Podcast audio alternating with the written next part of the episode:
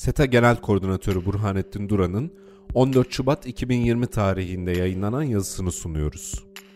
İdlib krizinin 3 düzlemi İdlib krizini yönetmek için Ankara 3 düzlemde seferberlik halinde. Bunlar askeri operasyon, diplomasi ve uluslararası kamuoyu. Esad güçlerinin 13 askerimizi şehit etmesinden sonra öncelikli olan elbette askeri düzlem. Gözlem noktalarını tahkim eden Ankara, alan kontrolüne geçiş için birlikler sevk etmeye devam ediyor. Başkan Erdoğan, Esad güçlerinin Soçi mutabakatına göre tüm İdlib'den çekilmesi için Şubat sonuna kadar süre vermişti. Çarşamba günkü grup toplantısında da Türkiye'nin askeri operasyonunun koordinatlarını açıkladı. Gözlem noktalarındaki veya diğer yerlerdeki askerlerimize en küçük bir zarar gelmesi halinde bugünden itibaren İdlib'le ve Soçi muhtırası sınırlarıyla bağlı kalmadan rejim güçlerini her yerde vuracağımızı buradan ilan ediyorum. Bu cümleden anlaşılan operasyonun alanı tüm İdlib ancak saldırının bedeli Esad güçlerine tüm Suriye'de de ödetilebilir. Bedelin ödetildiği yerin Kamışlı, Halep ya da Şam olması Ankara'nın teknik tercihine ve imkanına bağlı. Aslında bu iç savaşın başından beri Esad rejimine yapılan en geniş kapsamlı uyarı. Diplomaside kritik an. İdlib krizini yönetmede ikinci düzlem diplomasi. Bunun başında da Rusya ile yapılan müzakereler geliyor. Erdoğan Türkiye'nin kararlılığını Putin'e en net şekilde iletti. Heyetlerin müzakerelerine bir şans daha verildi. Askeri heyetler Ankara'da, bakanlar Moskova'da bir kez daha karşılıklı saha önerilerini müzakere edecek. Moskova eski taktikle masada ve sahada parça parça ilerleme niyetinde. Ankara sahanın paylaşımını kabul etmiyor. Soçi mutabakatı sınırlarına dönülmesini istiyor.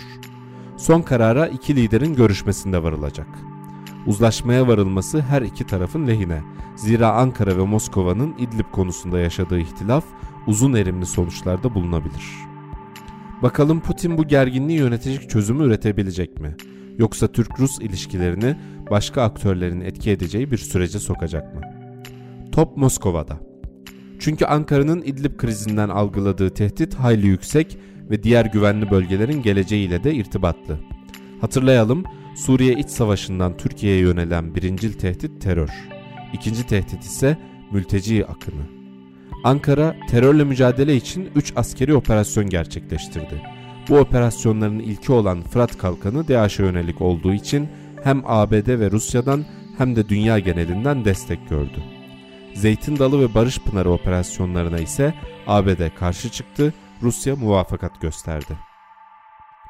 Özellikle Barış Pınarı Türkiye'nin ABD'yi çekilmeye zorlamasıyla gerçekleşti. ABD Suriye'nin kuzeyinden çekilirken Türkiye'nin Rusya ile karşı karşıya kalacağını sandı. Ancak Erdoğan ve Putin lider diplomasisiyle süreci yönetti. Şimdi dördüncü operasyon İdlib'de gerçekleştiriliyor. Bu kez Ankara, Soçi mutabakatını korumak için devrede. Rusya ve İran'ın imzaladığı, Almanya, Fransa ve İngiltere'nin desteklediği mutabakata uyulmasını istiyor. Terörü, katliamı ve mülteci akınını engellemeye çabalıyor. Washington ne yapacak? Krizin üçüncü düzlemi ise büyük aktörler ve uluslararası kamuoyu. Savunma Bakanı Akar, NATO, Avrupa ve dünyanın İdlib krizinin çözümünde ciddi ve somut destek sağlaması gerektiğini söyledi. ABD, AB ve NATO'dan Türkiye'nin meşru müdafaa hakkına dair açıklamalar geldi. Avrupa'dan süreci etkileyecek bir hamle beklemiyorum. En fazla Almanya mülteciler için finansal destek sunabilir. Washington'ın isterse yapabileceği çok şey var.